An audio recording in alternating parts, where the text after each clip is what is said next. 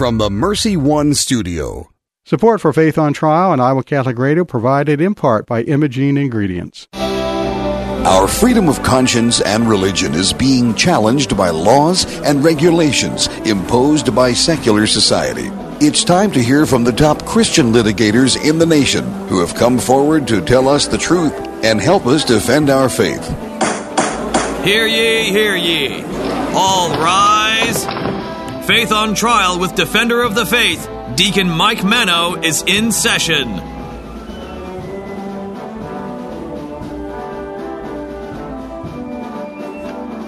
And good Thursday morning from our virtual MercyOne studios in West Des Moines. Gina and I are both coming to you via Skype, so we're going to try and keep our technical difficulties to a minimum this hour. Uh, Gina, how are you? I'm well this morning. Thank you, Deacon Mike. It's, this is the first time I can see you since you got back from Florida because yeah. we're both on Skype where we can see one another now. It works out a lot better that way, I think. I, I think it will. I think it will. Okay, we have a a nice uh, uh, program for you today. What we're going to do is we're going to be talking with Jaffer Jamil, who is professor at the Anton Scalia School of Law George Mason University. He served as associate counsel to the president in the White House uh, in the George W. Bush administration, and we're going to talk to him about how uh, the courts, especially the Supreme Court of the United States, is um, handling things during this shutdown. I know they're doing phone conversations or phone hearings and things like that, so it's going to be a little bit different for everybody. We'll find out how the courts are doing it, and then we're going to talk with Robert Muise, who is the chief counsel co founder of the American Freedom Law Center in Ann Arbor, Michigan. And we're going to talk about some of the constitutional challenges to some of these stay at home orders, especially as they pertain to church services. Um, so that's what we have online for us today. Uh, Gina, do you have a prayer to open us up with? Yes, I do. On this very COVID coronavirus heavy show today, right. I'm going to pray for peace around the world. So, in the name of the Father, and the Son, and the Holy Spirit, amen. God of peace, bring your peace to our violent world. Peace in the hearts of all men and women, and peace among the nations of the earth. Turn your way of love, those whose hearts and minds are consumed with hatred. Strengthen us in hope and give us the wisdom and courage to work tirelessly for a world where true peace and love reign among the nations and in the hearts of all. Amen. Thank you very much. You know, doing a show from home over Skype is a little bit different than doing it in the radio studio. And uh, what I'm concerned about is I've got a cat wandering around here that uh, likes to help me when I'm writing my stuff on the computer. And I have a feeling she may want to pop in and help us out with the radio program. So if you hear a meow uh, or a screech, uh, that's Gilligan. I just hope she doesn't hit your power button. I'm not sure I can do the show without you. well, I'm sure you could, but I don't know how she can uh, hit the power button from where yeah. she's at. But she does find a lot of things to hit. Uh, she's uh, turned off my answering machine. Uh, she gets up by the window to look out and she pushes the wrong buttons, and I don't get any messages. She's changed the alarm clock so it goes off in the middle of the night. Uh, and I'm sure she doesn't intend to do that, but uh, that's just the way cats are, I guess. I read your most recent column, and it sounds like she drinks your coffee in the morning. Also, she does. She does. She sticks her head in uh, in the coffee pot and uh, and laps it up, and so now I have a buzzed cat. Uh, I have never heard that. Yeah, she does. And it's a good thing I only have coffee in there. If I didn't have something else that uh, might, might really hurt her. Yeah. Well, good. Well, good. So we have a very coronavirus uh, centric uh, show today. Right. Who know that a virus could affect religious liberty so so closely? And, and, and it does, and it does. And we're going to be back with uh, Jaffer Jamil in just a minute. We're going to take a short break uh, to pay some bills around here, and then we will be back with our first guest.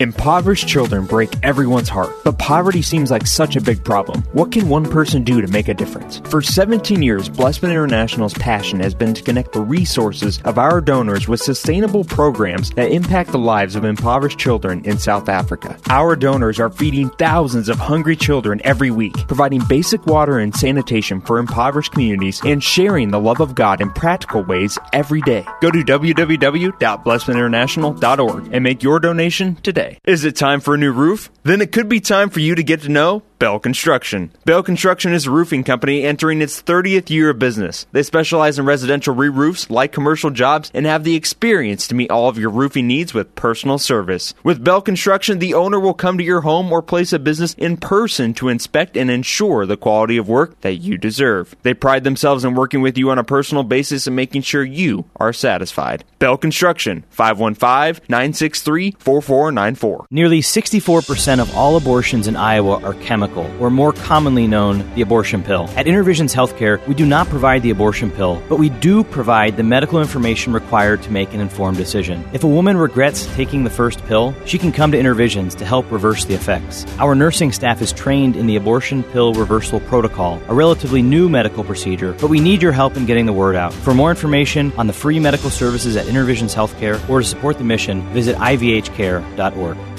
Thank you, Big Red Q Quick Print, for underwriting the sports report. Family owned and operated since 1980, Big Red Q Quick Print is a full service print shop ready to help you with all your printing needs with speed and accuracy. Forms, manuals, brochures, letterhead, envelopes, business cards, custom invitations, design, and bindery. Big Red Q Quick Print, located across from Merle Hay Mall. Online at bigredq-des Moines.com. Big Red Q Quick Print. We make printing easy. What is the best gift ever?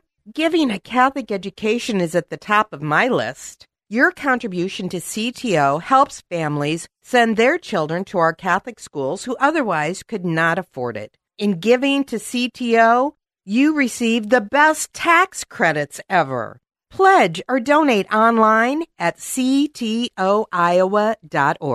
The bottom line, it's for the kids and their future. Support for Dowling Catholic Sports 365 is provided in part by Ashworth Vision Clinic with two licensed optometrists, Barbara Sheets, a Dowling Catholic graduate, and Dr. Todd Pedig. The Ashworth Vision Clinic team provides complete eye exams, contact lenses, glasses, glaucoma testing, and pre and post operative care. Ashworth Vision Clinic is located at Ashworth and 60th Street in West Des Moines. 515 440 4610. Online at ashworthvision.com.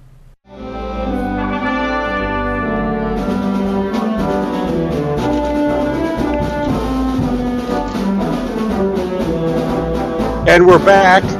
We have with us now Jaffer Jamil, who is a professor of law at George Mason University in the Anton Scalia School of Law. And uh, as I mentioned before, he served as White House counsel, so he's got a lot of experience. And I want to talk to him today about uh, uh, what is going on with the courts, notably the Supreme Court, in this uh, uh, corona uh, atmosphere. So, uh, Jamil, good morning. Welcome to our program, and thank you for joining us. Deacon, thanks for having me. Certainly. Good morning. This is morning. Gina here. Um, we're glad you're able to join us today. Uh, why don't you give us a little idea of what your um, connection with the Supreme Court has been over your career? Sure. So, uh, so I, uh, when I was a young lawyer, uh, ended up working at a law firm in Washington D.C. where uh, there was a, a, young partner named Neil Gorsuch at the law firm, and we uh, we overlapped for a couple of months before he went to the Justice Department. I then seven months later went to the Justice Department. Also, he became a mentor to me, um, and when he became a judge on the Tenth Circuit Court of Appeals in Denver, Colorado, I went and spent four months with him as one of his first law clerks um, on the Tenth Circuit. Um, and then, of course, you know, a decade later, uh, that same young partner at uh, at that law firm uh, became a Supreme Court justice, and uh, I had the chance again much later in my career uh, to go work at the Supreme Court for him for the first four months of his time on that court. Um, and so, uh, so I've spent some time at the, the court building in inside the chambers, working with Justice Gorsuch. Uh, it's been a been a, an honor uh, to work with uh, with an amazing American like him. I can only imagine. Um, so, to give us an idea for the listeners who are not, now, Deacon Mike is an attorney. You may not know this, sure. but he is an attorney, a very well established one. And I myself, try and be an attorney. I'm, I'm st- the license says I can practice law. Okay, but I have no background in law. um, I'm more from the activism side. So, for our listeners who are not lawyers, why don't you give us an idea of what the Supreme Court, um, the importance of the Supreme Court, and this, uh, the effect of the shutdown uh, on that importance. Of course. Well, as your listeners probably know, the Supreme Court of the United States is the highest court in, in the country. Um, and it hears a very small number of cases a year, um, about you know, anywhere ballpark about 70 cases a year. Uh, that's on about 7,000 petitions for review it receives. So that means about 1% of the cases uh, that people ask it to hear it hears. And when I say hears, what that means is it agrees to review the case. It's a case that might arise out of the federal courts. It might arise out of the state courts where there's, where there's a dispute or an issue of constitutional, federal constitutional law or a federal statute. Um, and they ultimately resolve these disputes between the lower courts, the courts of appeals, the district courts, the state courts, um, on issues of federal importance or issues of federal law. And so, um, you know, these are these are big cases. They matter a lot. Some of them uh, come out are, and are non-controversial. They come out 9-0. There are nine Supreme Court justices. You need five to decide your way for you to win in the Supreme Court. And at the end of the day, the Supreme Court is the final voice in the United States on questions of what the Constitution means, what the Constitution says, and on what federal law means and what federal law says. Um, and so that can have a big impact on people's daily lives. It can have a big impact on uh, what states can and can't do.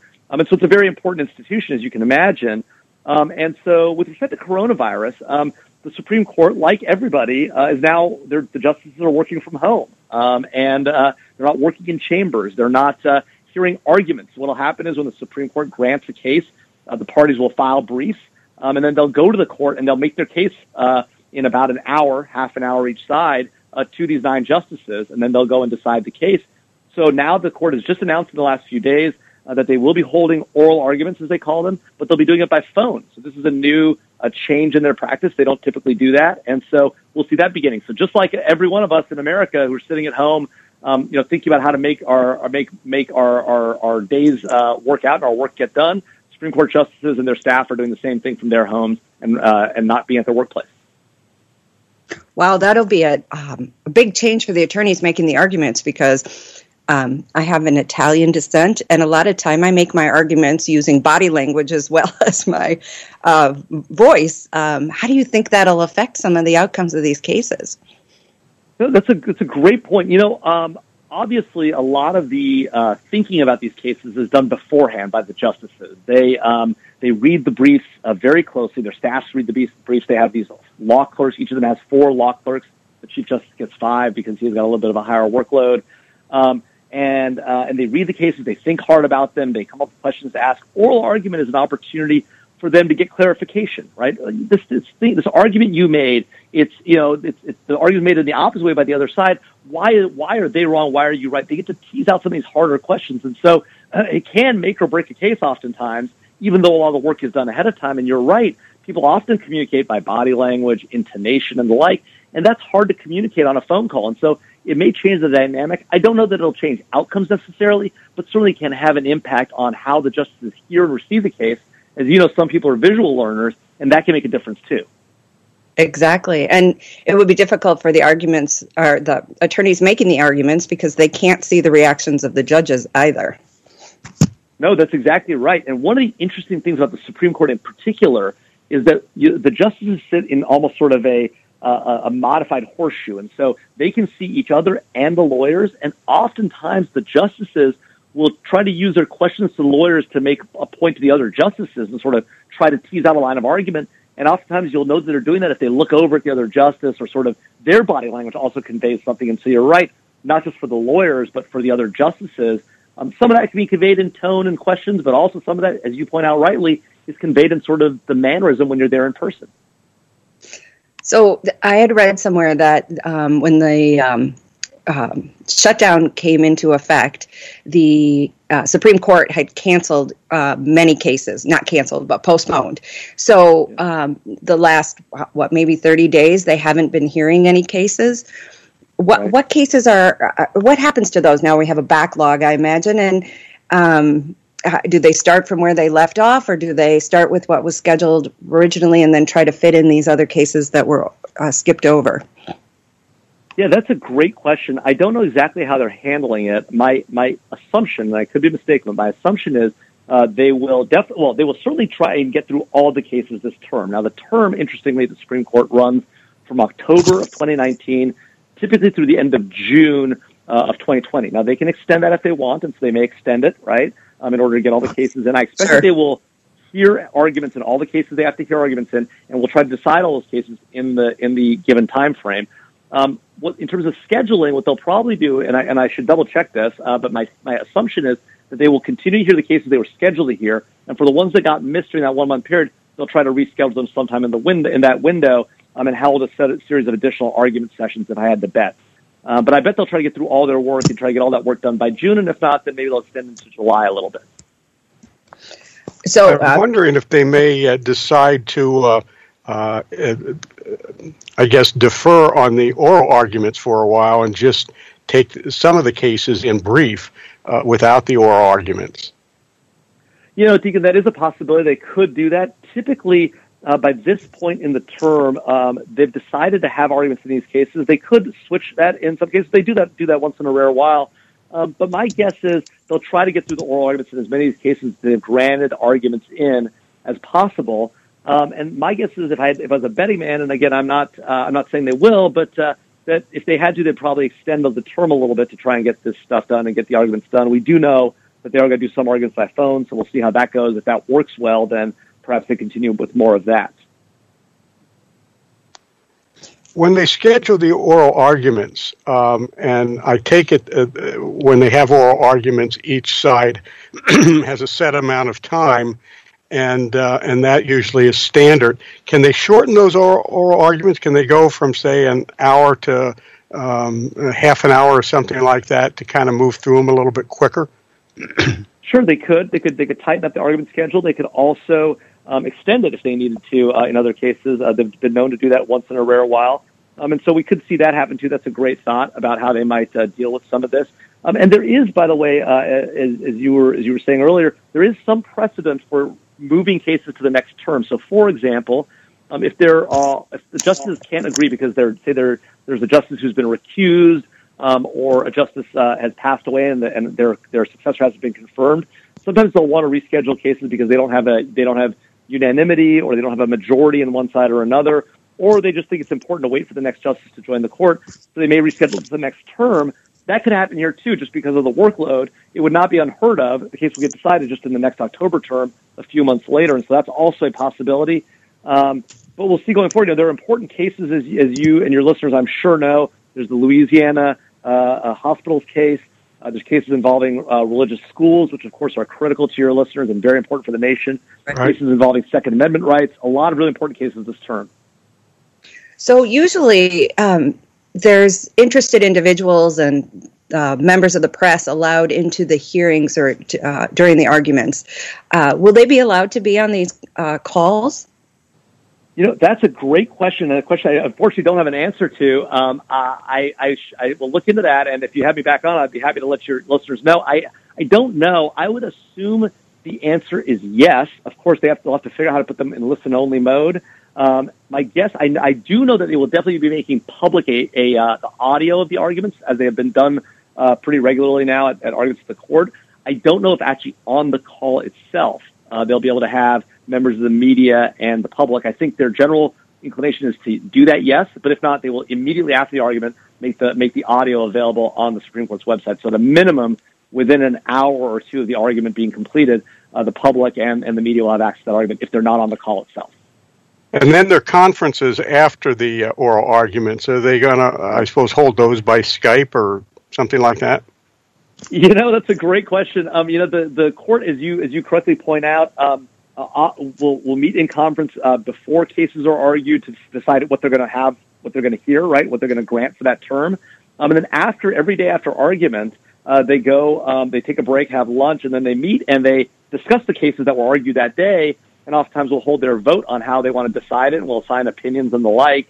Um, if there's agreement on, on on the outcome of the case, um, that's going to be harder because they're going to have to probably do that telephonically also, and and even more so perhaps than what happens in uh, during the during the oral arguments, body language, intonation might matter a lot, and so um, it'll be interesting. I don't know if they'll get together in person to do that. I would assume not, given the uh, the CDC recommendations, um, and you know, the, just to be candid, the age of some of the justices.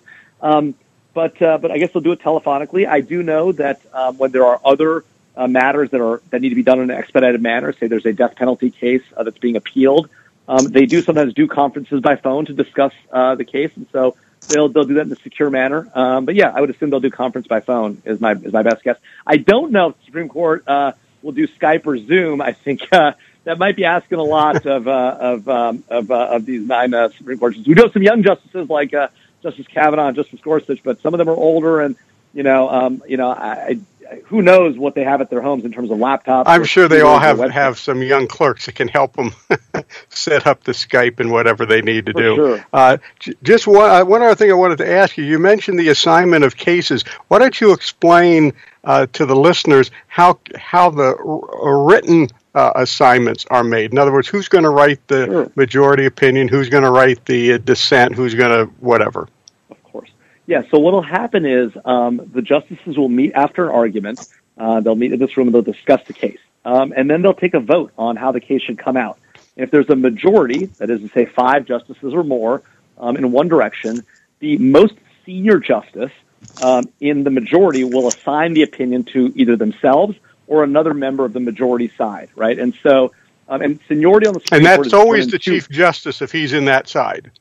It was about exactly, Deacon. I was about to say exactly that, which is uh, that seniority is determined by how long a justice has been on the court, with one exception. No matter how long the chief justice has been on the court, if he or she is in the majority, um, they will assign the case. In this case, Chief Justice Roberts. Uh, but but if it's not the chief justice, if they're in the minority, then the most senior justice uh, will assign the majority opinion. Same thing for the dissent. If there are dissenting voices, and sometimes there are, and sometimes there aren't, um, then that uh, the the most senior person on that side of the of the case will assign a justice, and they'll either be themselves or another member of the dissenting side. Okay, and then uh, additional dissents and concurring opinions uh, can just be done, I guess, almost at will. Correct, exactly right. Any justice can write separately if they choose to, uh, and those those separate writings can be as much as you know dozens and dozens of pages. It can be as, as simple as a single line: "I disagree" or "I agree" for the following three reasons. Um, and what's interesting about that is, depending on how a majority is composed and what people agree with in the majority opinion, parts of an opinion might be binding law, and some of them might simply just be prescriptive guidance from the court um, if they don't have a majority of voices or justices voting for that po- proposition in an opinion. So it's a really interesting dynamic when you think about what is the actual law that comes out of a given case.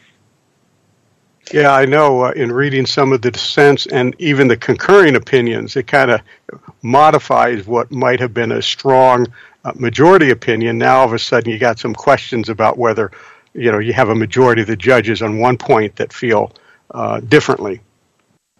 Exactly, and they might agree in the outcome, but how, not how they got their own legal reasoning. And so sometimes, if that's a difference, then how the courts below, the courts of appeals and the district courts apply that can make a big difference in outcomes for individual cases going forward. And how future lawyers in the in the cases argue those cases too. That Exactly right. deal. Exactly right. Oh, and one other thing we should mention um, uh, before we leave this topic is that you know, as the justices are writing their opinions and they're circulating them to the other justices to get them to join their opinion, uh, agree with their reasoning or the like, or and not write separately. Um, majorities and views and ultimate case outcome can sometimes, in rare cases, change even right uh, because people are convinced by the force of other somebody else's views, and so there's a constant dialogue going on at the court as the opinions are being written all the way until the day the case is decided. Now, typically, it'll come out the same way they decided at, at conference, but not always. And so that's interesting part of the process. So these judges are not necessarily, you know, lockstep with a position or a political party or a or a view. If they're good judges, they're going with where the law takes them, where the force of the arguments are, not just some pre-decided view of the world. Yeah, I've heard of some majority opinions being turned into dissents because the majority right. switches whether they're passing these uh, uh, drafts around. Exactly right. And you know, one of the things that Justice Gorsuch always talked about when he was a nominee, and I've seen him do this when he was a judge on the Tenth Circuit and since he's been a justice. Look, if you're a good judge, you're not going to always agree with the outcome in the case from a personal perspective, right?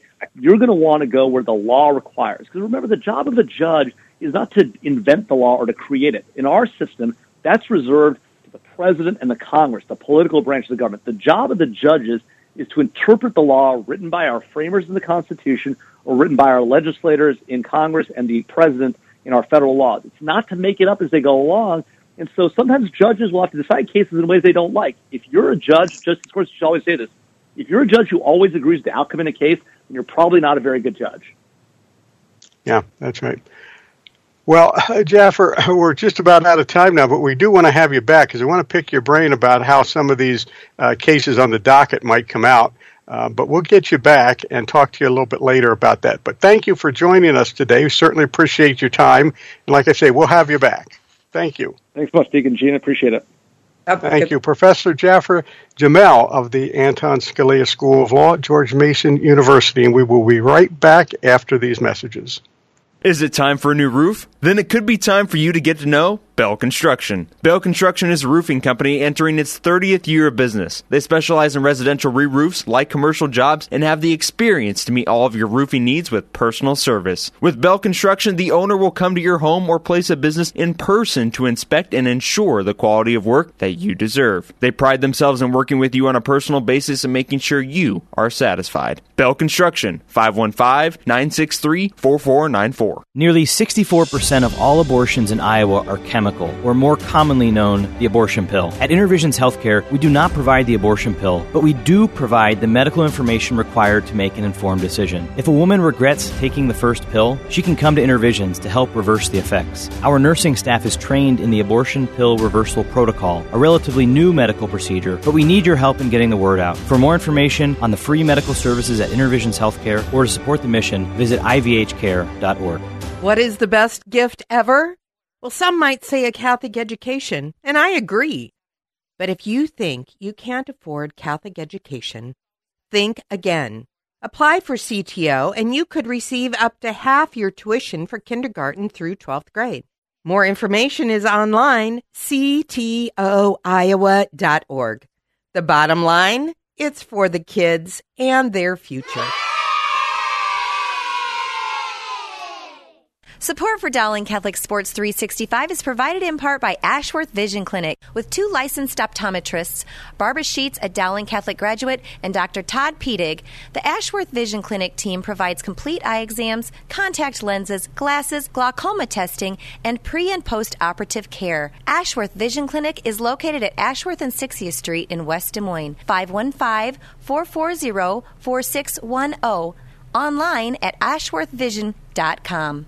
Thank you, Dental Associates, for underwriting Dowling Catholic Sports 365. With over 40 years' experience, Dental Associates is a group dental practice with the mission of promoting optimum health and well-being to all patients, providing preventative, restorative, and cosmetic dentistry for the entire family. Message underwritten by Dr. Kenton Gleichman, Dr. Steve Karbaka, Dr. Christine Mulcahy, and Dr. Ben Nagel. Dental Associates addressing your smile, needs, and dreams. Online at Des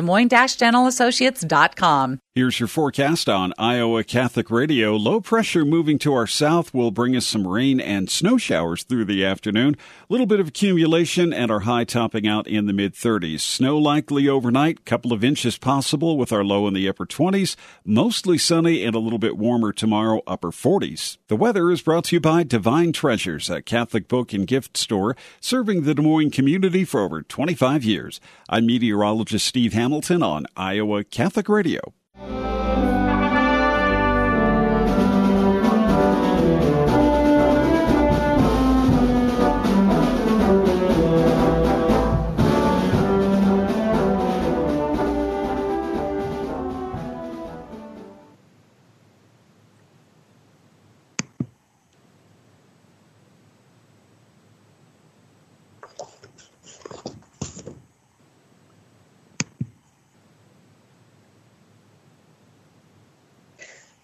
Welcome back to Iowa Catholic Radio's Faith on Trial. Um, we're having some technical difficulty. It sounds like um, Mike's mic might be muted. Um, we will uh, try to bring him back in here in a second. We're looking forward to a conversation with Robert Muise, the Chief Counsel and co founder of the American Freedom Law Center from Ann Arbor, Michigan.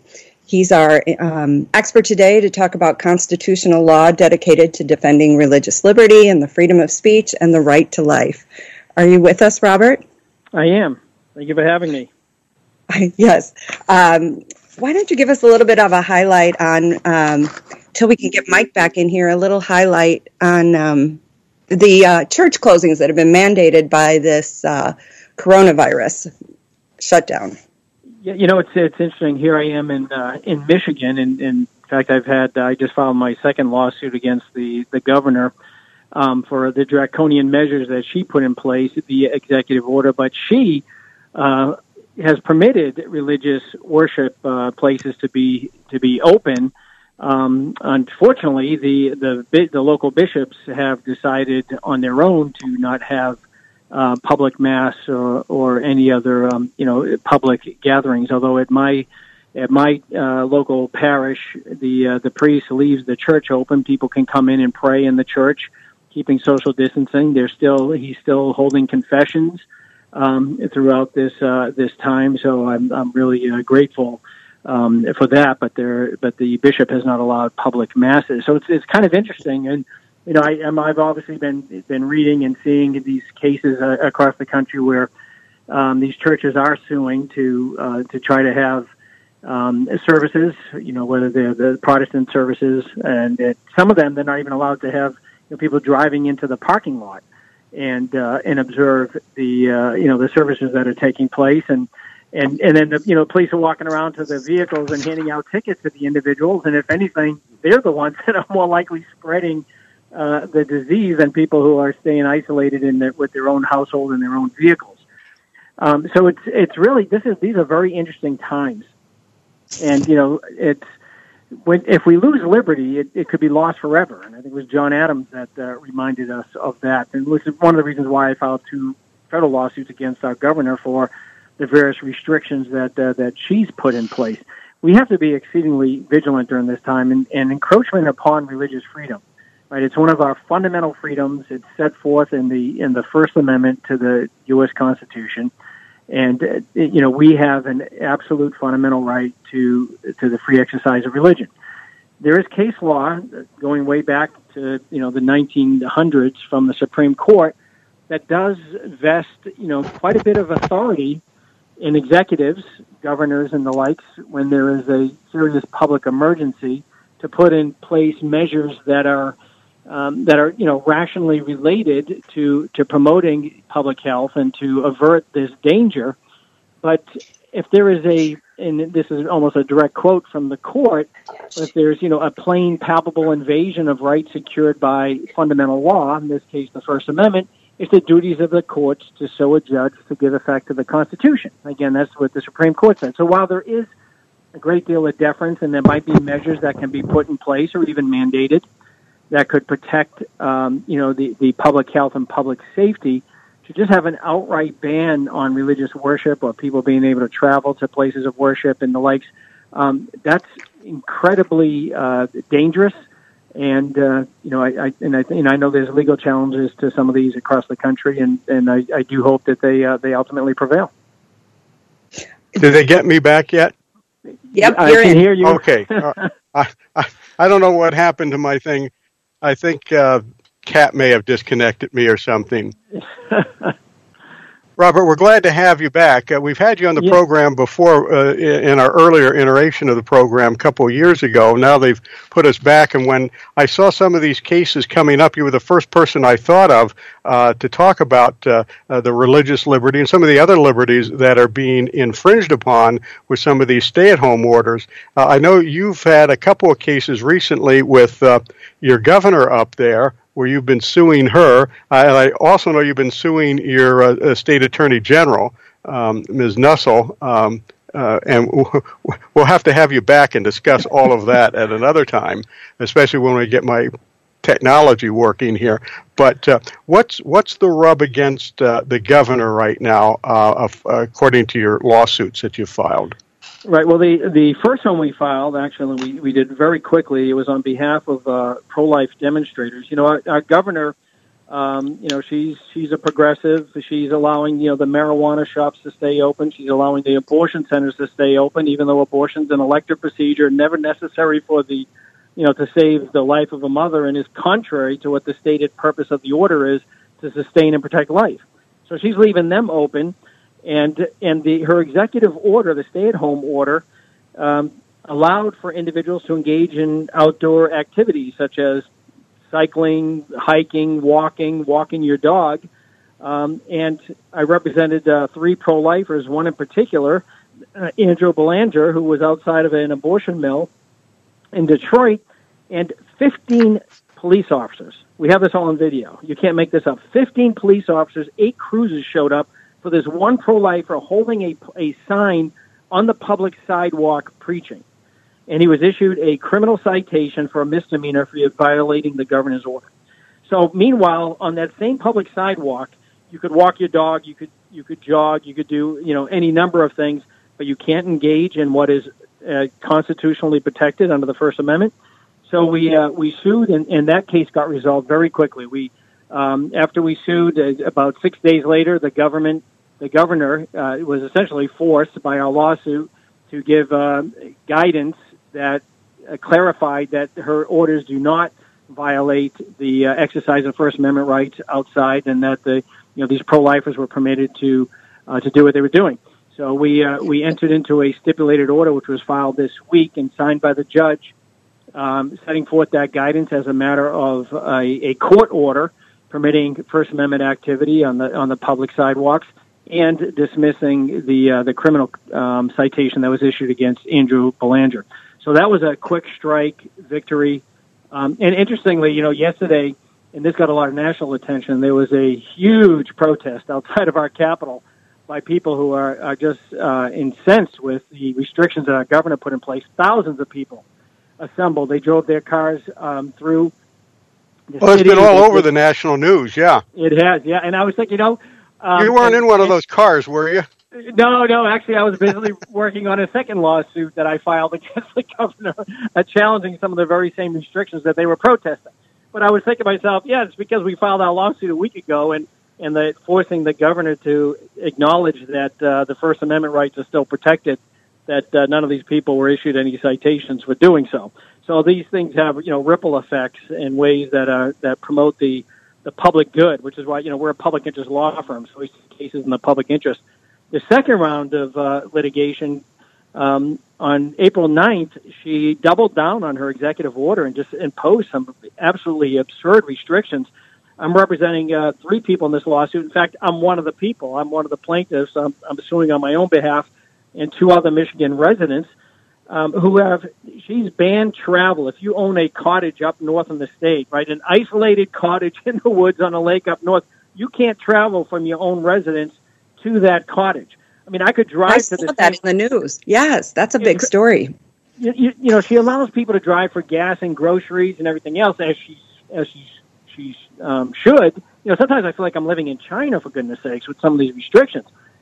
But they can't even go to. So I could, I could, my clients could literally drive to the county where their their homes are located. Their homes up north are located. You know, a second residence for for most of them, and you know, go to the grocery store and, and go to the get gas. But I couldn't, you know, walk in the walk on my property or else it's a it's a criminal violation. Yeah, I mean, the and and and, why, and when you're in the grocery store, you can't buy non-essential items.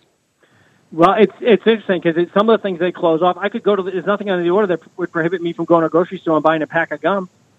I, I mean, it's just some of these things are ludicrous. You can go to a pet store. I could go to a pet store and buy you know food for my goldfish, but I can't go to my own home up north.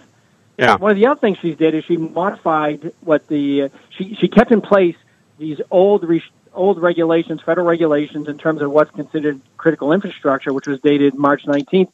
There were new ones issued March 28th, where the federal government made clear that uh, the firearms manufacturers and ammunition manufacturers. I'm a strong advocate of you know the Second Amendment. I was the Marines for 13 years. I'm an avid hunter, and the Second Amendment's important. I mean, it's it's there to prevent tyranny against the government, especially during these times of crisis where there's a lot of panic, unemployment, poverty. I mean, there could be a proliferation of crime and she what she purposely relied on the old uh, critical infrastructure regulations, which did not exclu- which did not include, you know, firearms manufacturers, retailers, and shooting ranges and the like.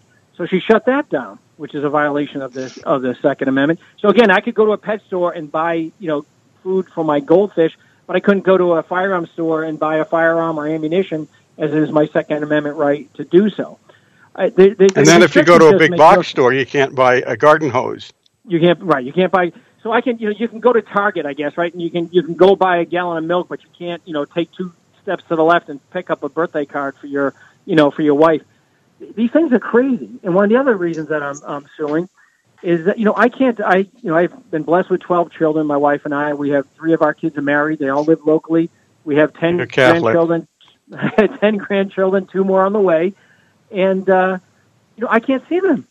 I am if if my kids come to my house, they we could we could all be charged with a, a criminal misdemeanor. This is China. This is unbelievable. I, I you know I had a good friend that just last night sent me a text asking, "Is it okay if I go to St. Thomas and pray at the church? I don't want to get ticketed." And you know I'm looking at this text and thinking, "My goodness, seriously, this is where we are in the United States of America. You know, it's everybody looking over their shoulder. Two kids were fishing at on a, a dock near my daughter's house, who who lives uh, uh, not too far from us here, and uh, she lives in Dexter, the town over from Ann Arbor. And the, the police ticketed them. A neighbor apparently called the police on them for these two boys that were sitting on a pier fishing. It's it's just it's become crazy. And well, you know, it we- sounds we just- like all of these injustices on the liberties of Michi- Michiganders, Michiganers, Michi- however yeah, you. Michiganders, yes. There you go. They uh, have kept you incredibly busy during this shutdown. Um, how are the courts? How are they operating to be able to respond to these kinds of things?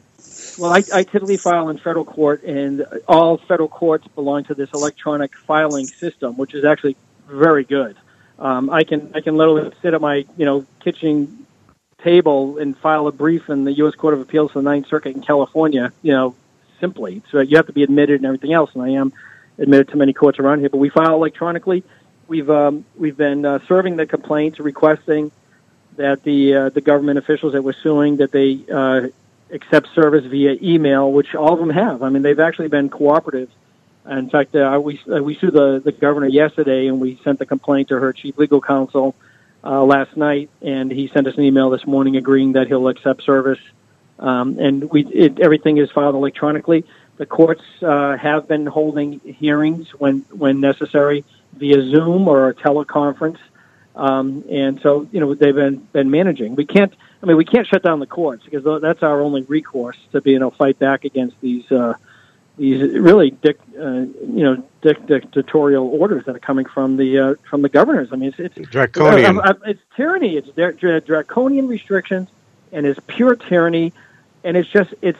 I'm sitting here in my home, you know, in Michigan, wondering, you know, my goodness, this is this is again. I feel like I'm I'm living in China, and that one of my biggest concerns I have, and one of the one of the primary reasons why I'm um, fighting all these things as much as I as hard as I can, is that I don't want this to become the new norm, right? That's because these these flu viruses. Granted, you know the COVID nineteen has been unique in so many ways, but uh, you know the jury to me is still out in terms of you know how uh, you know how how much of a, a a crisis this was compared to other times like swine flu and and the likes. But every year, you know, end of fall, early, you know, through the winter and early spring, it's flu season. There's some new strain of flu. There's some new. Are we going to be going through this these sort of gyrations every single time? Because politicians, feel that if they you know if they don't impose all these restrictions and these social you know distancing and everything else that they're going to be held accountable for every person who might pass away from this virus, even though every year, you know, tens of thousands of people die from the flu. Um, it's just, uh, it, it, it's just, you know, I- I- whereas the Rahm Emanuel said never let a good crisis go to waste. That's what I'm Right. concerned is that they're going to use this I- crisis to waste our Constitution. I can understand um, the uh, conservative nature of some of these people that they want to make sure that they uh, take care of everything. What else motivates them? I mean, this this seems to be kind of like a power surge that went to their head or something.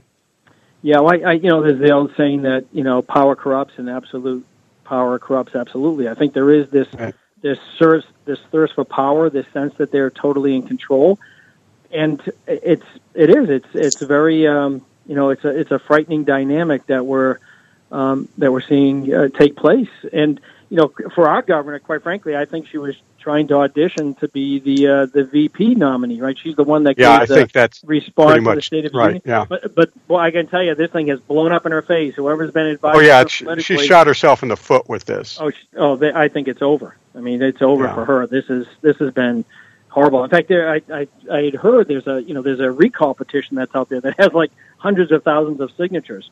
So Yeah, this- the technicality on that is I understand it's not the petition's not in the proper legal form that it should be in. So they're they're going to have an excuse maybe not to put that yeah, to a vote or something. But yeah, well, yeah, and part of the problem is going to be is, and, and this is one of the other things that's interesting.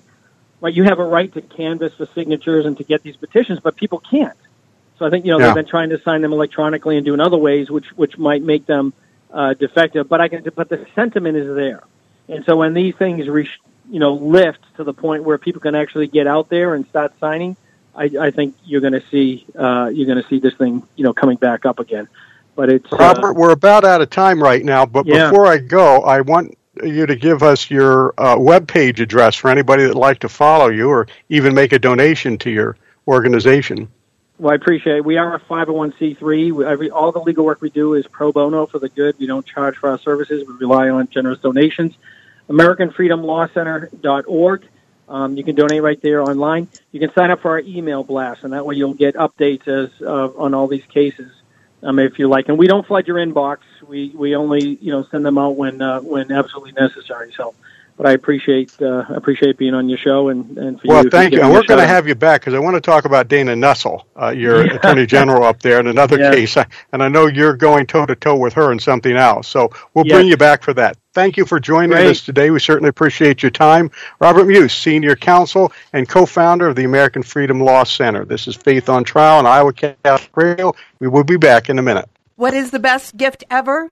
Giving a Catholic education is at the top of my list. Your contribution to CTO helps families send their children to our Catholic schools who otherwise could not afford it. In giving to CTO, you receive the best tax credits ever. Pledge or donate online at ctoiowa.org.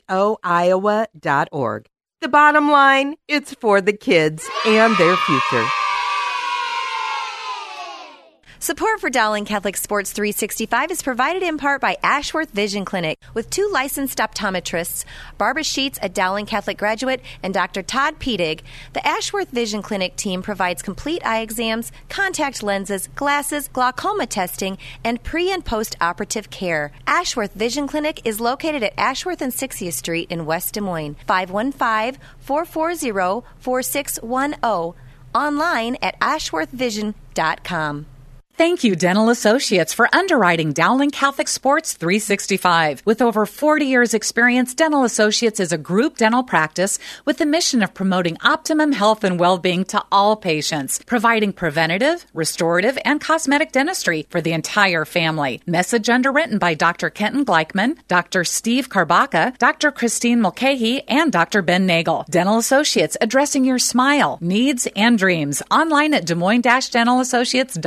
Moines-DentalAssociates.com. Doing what is challenging because it's right. That's Blackbird Investments. In 2013, Blackbird Investments was born from the inspiration of St. Kevin. When it comes to building real estate, they look for creative solutions by forming strategic alliances, creating energy efficient buildings, and engaging with local craftsmen. At its core, Blackbird Investments believes in giving buildings a new life. BlackbirdInvest.com. Blackbird Investments, doing what is challenging because it's right right. Support for Iowa Catholic Radio and Faith on Trial provided by Paul Martin and Paul Mitchell, owners of Imogene Ingredients. Imogene Ingredients supply specialized feed ingredients for livestock and pet diets to improve maternal and young animal health in both conventional and organic production. Information about Pharmatan and other products at imogeneingredients.com. Paul and Paul are members of St. Augustine's Knights of Columbus and encourage their brother knights to keep standing for their faith. Thank you, Skeffington's Formalwear, for sponsoring Dowling Catholic High School football. In business since 1951, Skeffington's Formalwear offers quality service, style, and selection, providing tuxedos, suits, and casual groom attire for weddings, proms, and any other special occasion. Skeffington's Formalwear, with convenient locations in Des Moines, West Des Moines, Davenport, Coralville, and Ankeny. All locations are family owned and operated by members in their respective communities, fitting you for life celebrations. Online at skeffingtons.com.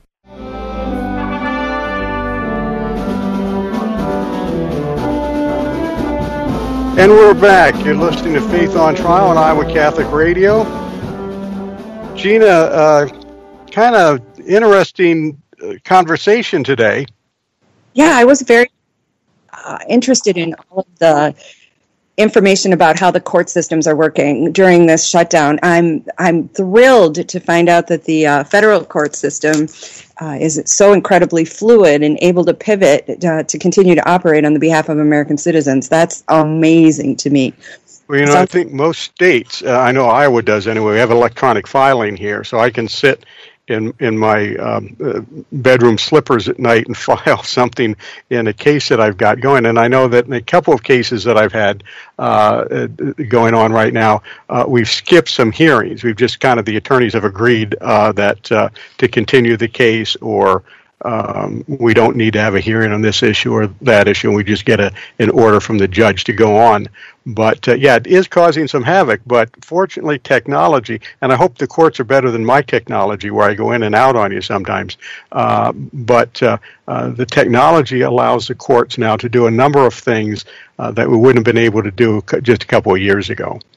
Well, and um, I think it's interesting that Robert Muise is so intimately involved in all of the attacks against uh, the religious liberties and other liberties right. of people from Michigan, but uh, this is happening all around. Your, I, I encourage people to take a peek at your column this week because you really did a good job of highlighting what's going on in Kentucky and Mississippi, Chicago, Virginia, um, and many, many other states. Unfortunately, right. that, that column, by the way, will appear in the edition uh, dated the 30th those are done a couple of weeks ahead of time. April. Because I'm a columnist, they have to have it locked in early. Yeah. That's good. I wondered if it was going to be this weekend or at, at another point. So it's it's very good how you highlighted it. I do have to point out though that in Virginia, unfortunately, there was a pastor who I don't know if you saw that, but he had violated the um, the order to shut down and did hold services. I think he's the bishop of an evangelical or, order tradition in Virginia both he and his wife, following that service, contracted uh, the COVID, and he was later put on a ventilator. And on Saturday, he he did pass.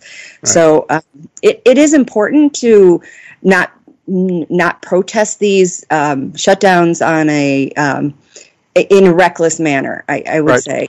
well, there's a great deal of difference between uh, not going to a physical building where everybody's getting together and, and exposed to one another, and then trying to shut down uh, church services that are being held in parking lots where people are sitting in their cars and they're hearing over the radio what their minister or their preacher or their priest is telling them. And there's a couple of places where they've done that, and these people have received fines, major fines, $500 fines. They've had their license plate numbers taken down, given quarantine uh, certificates. And uh, now some of this has been knocked out because there's been a, a federal judge uh, that just before Easter ruled against one of the, I guess it was one of the mayors that had imposed these fines.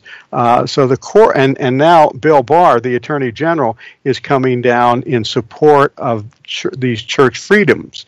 And so uh, I heard yesterday there was another mayor, I think one down in Texas, who, after that statement from the Attorney General, kind of backed off on what his draconian rules were in these things involving churches. And uh, some of it, I think, is um, is uh, I suppose from a little bit of religious hostility because these are people that are seeing that religion is not an essential service, but abortion is. Okay, um, going to a gun store is uh, is not an essential service, uh, and going to Target and not being able to buy garden hose because you can only buy food and medicine there. Uh, you know, th- these people that are making these decisions, they're going to have to answer uh, in court for these at some point.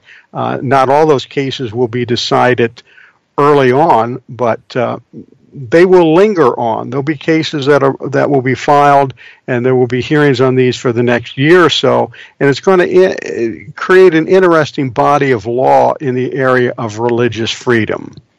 I think Attorney Muise really was um, correct when he said that this virus shutdown has really um, allowed uh, individuals in power to be able to fe- feel out how much power can they really have, how much mm-hmm. power mm-hmm. can they control those things that um, are philosophically in their window. You know, keeping an abortion clinic open but shutting a church. You know, that to me is the classic example of how th- there's a um, a dichotomy in the reasoning.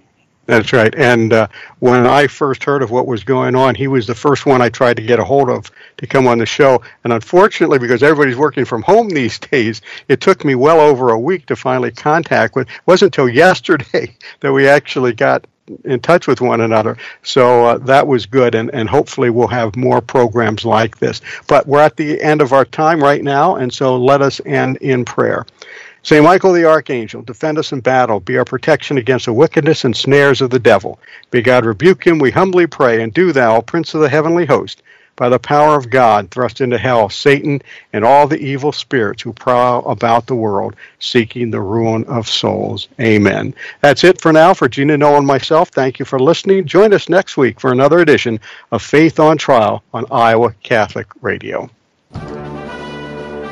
Our freedom of conscience and religion is being challenged by laws and regulations imposed by secular society.